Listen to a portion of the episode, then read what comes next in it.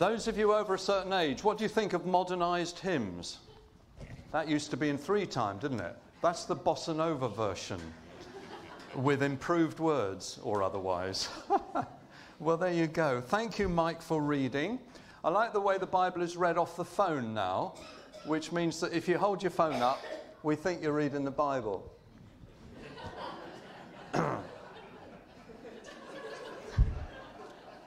You're checking your shares on the Hang Seng, I know. Thank you to whoever provided all this water. I've got two glasses and a jug.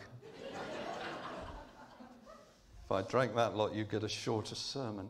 Um, is Dorothy here this morning?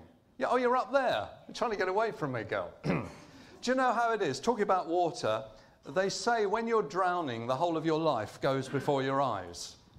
And it's a bit like that for me here this morning because Dorothy was a member of my church in London.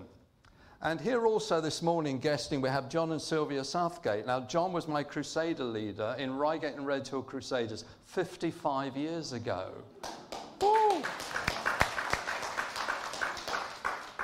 He might want your commiserations rather than applause, but there you go. Anyway, it's fantastic to be with you again. What a great group of children you've got. Really, really value that. And young people too. This isn't working, is it? No, good. Let's get rid of that then. Um, Debbie, don't, um, don't feel you have to clear the entire stage. fantastic. You know, they say uh, children are the church of tomorrow. It's not true. Children are the church of today. They're the leaders of tomorrow. Yeah. Let's before I get wafting off on such things, let's pray before we look at God's word. And Father God, we bless you and thank you for your word. How in your love you've shared with us some of your secrets that we may feel awe and wonder as we come to you. Help us not to bring you down to us, Lord, but pull us up into you and be with us as we think through these things this morning. We ask in Jesus' own name. Amen. Our God is in, uh, our title, I should say, our title this morning is God is incomparable, based on Isaiah 40 18. With whom then will you compare God? To what image will you liken him? Now, I've already had a bit of a beef about modernized hymns. Can I share with you another little bee in my bonnet? you can do that when you're a visiting preacher because you don't know whose toes you're treading on. Beat a hasty retreat. It bothers me slightly when a hymn or a song or a prayer says, Lord, you are a God of mercy or love or power or whatever. Or we say, You are a God who hears, cares, and so on. Why does it bother me? Because the a word, the indefinite article, kind of implies that there are others to choose from who are comparable. As if our Lord is one of a pantheon of rivals and there are other equivalents. There are not. I want to say, Lord, you are God of, or even uh, the God of. There is no other. The God and Father of our Lord Jesus Christ is uniquely so far above, so different, as to be incomparable. He cannot be compared with anything or any other being. All other gods, small g, are man made idols or distortions of truth or philosophies or ideologies or whatever. Now, there's much more we could discuss about that, particularly in our modern age, and we'll come back to that later on. But let's focus on our theme God is incomparable. Now, you're working, some of you, not all of you, I realize, the main church, you're working through Andrew Wilson's book, Incomparable. And today's chapter, God is incomparable, obviously carries the central message. Don't worry if you haven't read it. this chapter. It's only three pages long, um, and its message can be summed up with three lines, really. Um, and the key point is this, and he makes it well that by definition, you have to have something to compare something to in order to make a comparison. Does that make sense? You can, you can compare a dog with a wolf or a piano with an organ, but if there's nothing with which you can meaningfully compare something, then that thing or that being is literally incomparable. God cannot be adequately compared with anything.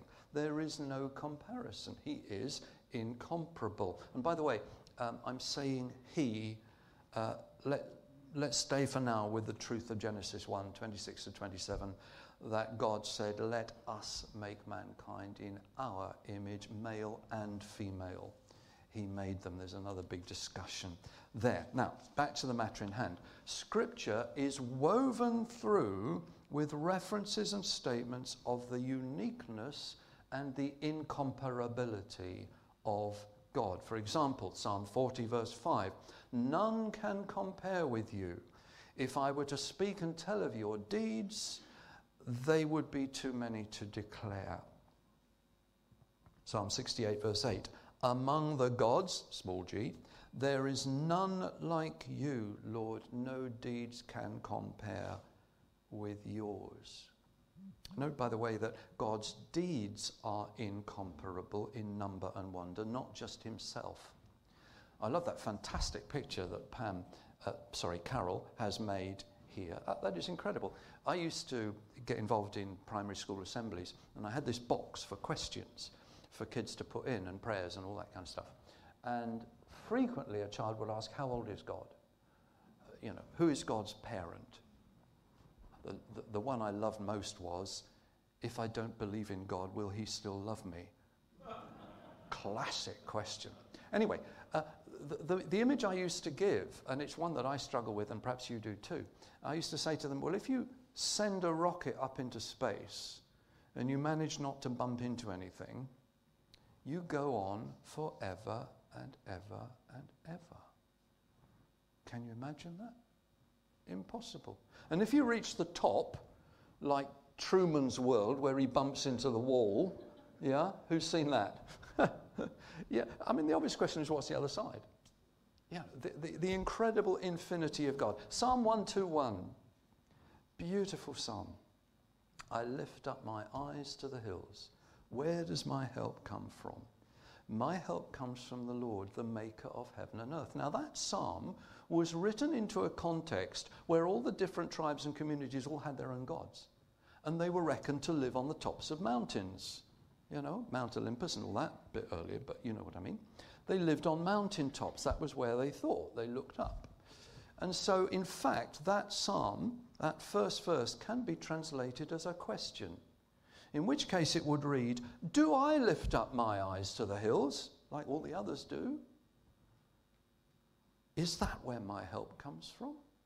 And then the emphatic no, my help comes from the Lord, the maker of heaven and earth, beyond comparison to any other. By the way, that Isaiah 40 that Mike read to us early, earlier, if you look at Job, chapters 38, 39, 40, 41, you get the same thing. It's a fabulous reading, absolutely beautiful. Read it, read it. Talking about all that God has done. Now, our passage for today then, uh, Isaiah 40, 10 to 18, particularly verse 18, that last question, uh, rhetorical question, which means it, you know, like much Jewish argument. It's set in form of questions. With whom will you then compare God? To what image will you liken him? And the answer is, of course, there is nobody and there is nothing with which we could compare God. And the mind, uh, in, in the mind of Isaiah, it's an unanswerable and therefore a pointless question.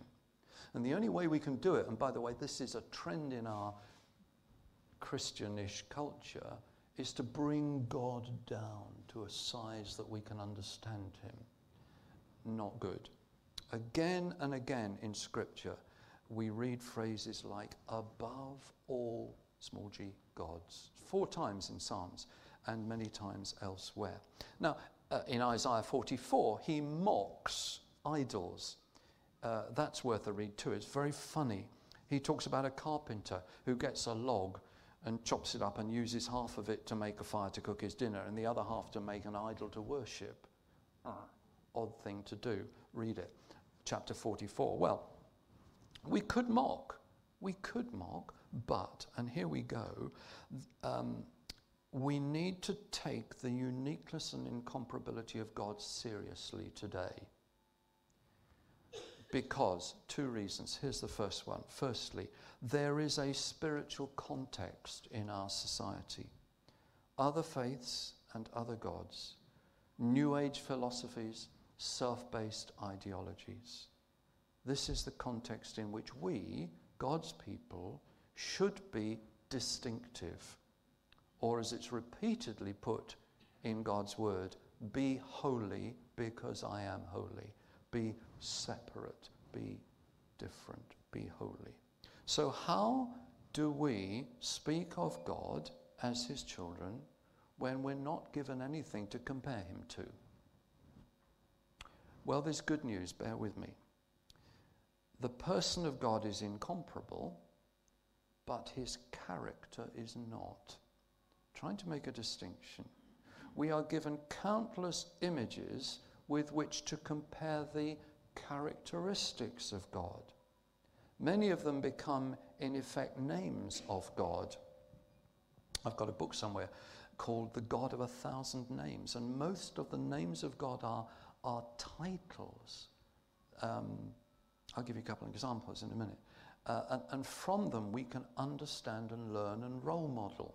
For instance, Jehovah Jireh, provider, or even something like the Good Shepherd right? They don't encompass God any more than the trunk or the tail of the elephant describes the whole thing, but they give us hints that we can walk in. Not only that, but in creation, God put in us the potential to express and live out his characteristics. Even more than that, he sent his son, the divine character in human form, for us to see and imitate. St. Paul writes in Colossians 1 the Son is the image of the invisible God. And God was pleased to have all his fullness dwell in him.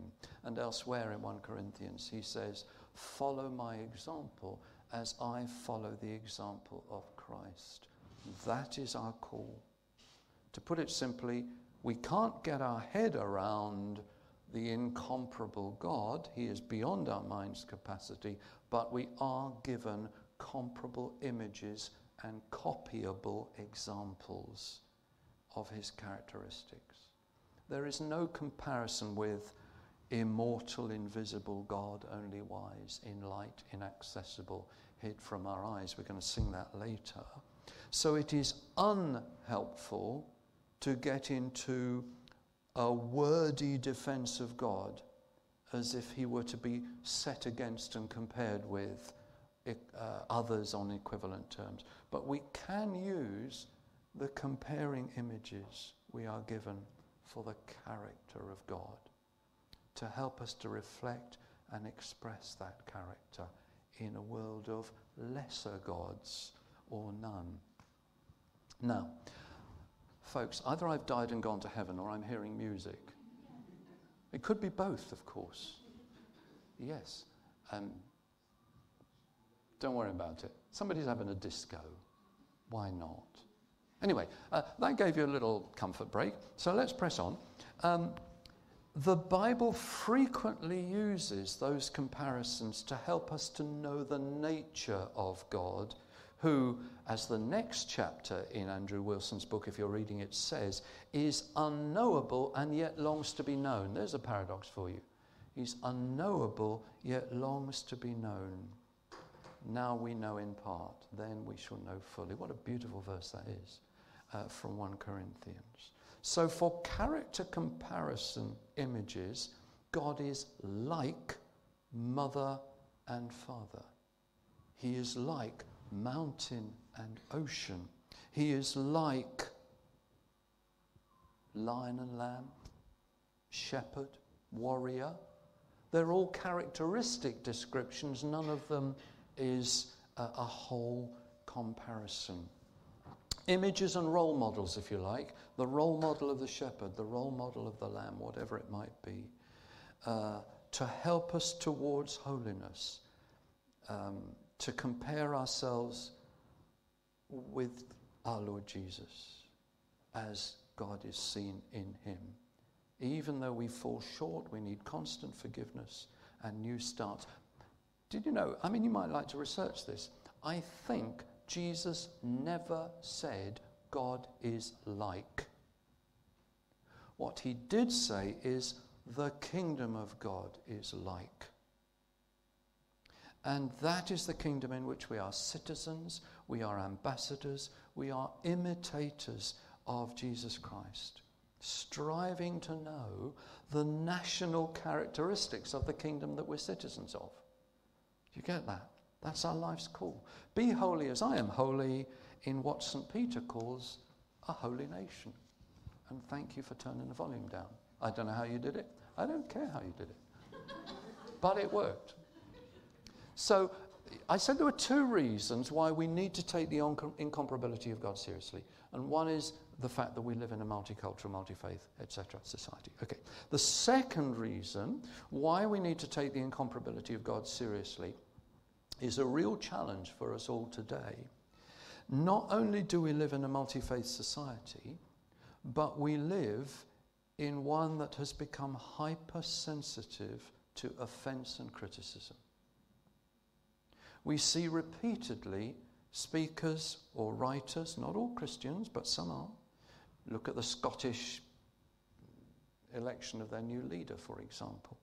We see repeatedly speakers or writers subject to accusation of intolerance or bigotry or hate speech, or we see no platforming, we see threats of even anti conversion legislation, and so on.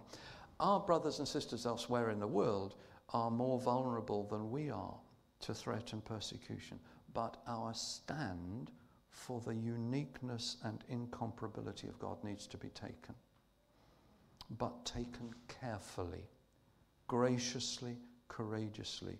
It's more a matter of godly lifestyle than of wordy arguments at a time when words are questioned and threatened.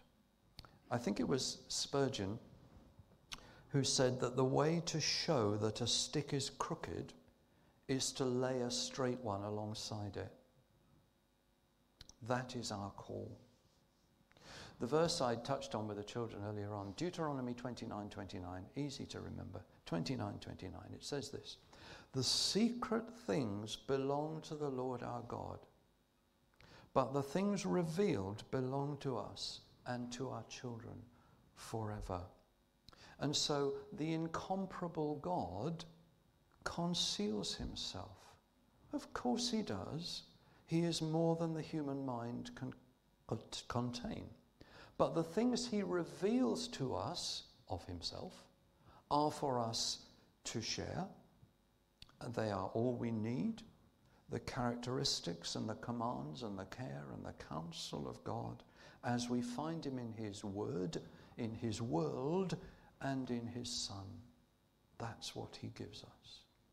The fact that God made us in his image means that we are able to feel, see, experience, recognize, appreciate, and express God's character in ourselves. Yes, we fail, of course. Even in the broken image, there is Christ for us to reflect.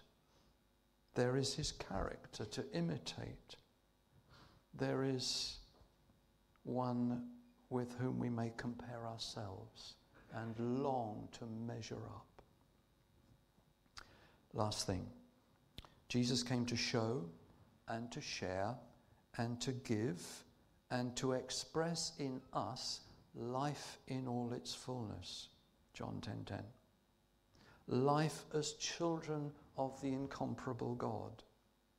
St. Peter again, you are a chosen people, a royal priesthood, a holy nation, God's special possession, that you may declare the praises of Him incomparable, who called you out of darkness into His wonderful light. Well, let's just pray as we think about that. Father God, we thank you that you are beyond us. Be- because if we could fully understand you, you wouldn't be God.